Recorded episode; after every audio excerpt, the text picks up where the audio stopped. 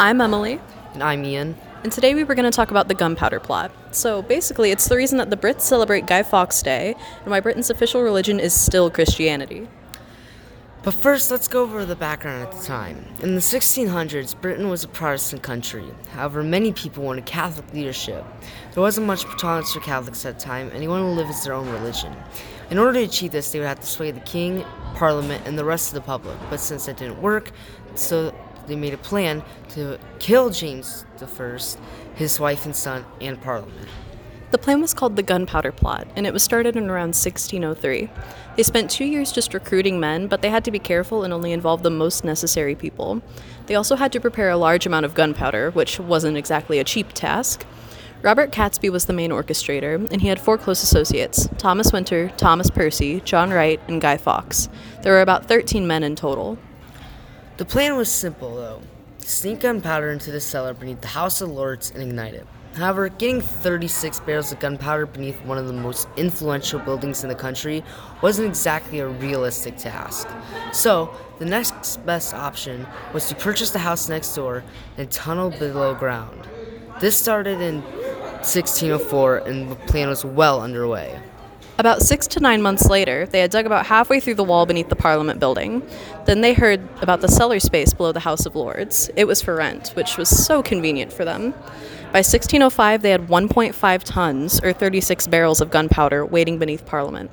The opening day was only a few months out, and they split up to prepare in their own ways.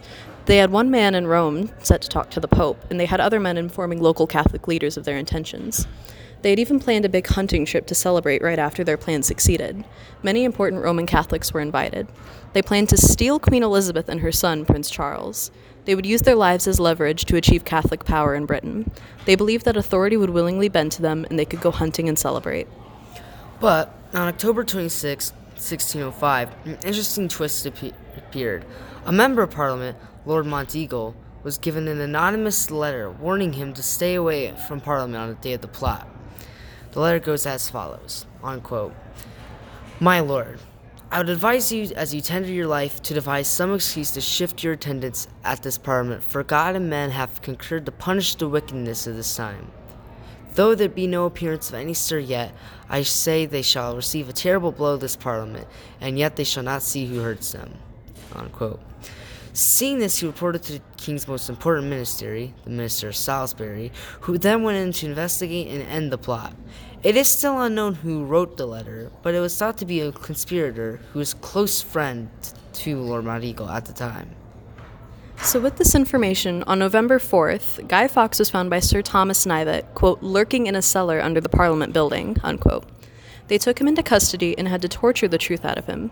He told them he was part of the conspiracy against the king and the names of his fellow conspirators. He and the men involved were to be hung, drawn, and quartered. However, Fawkes jumped to his death as he was climbing up the ladder to the gallows.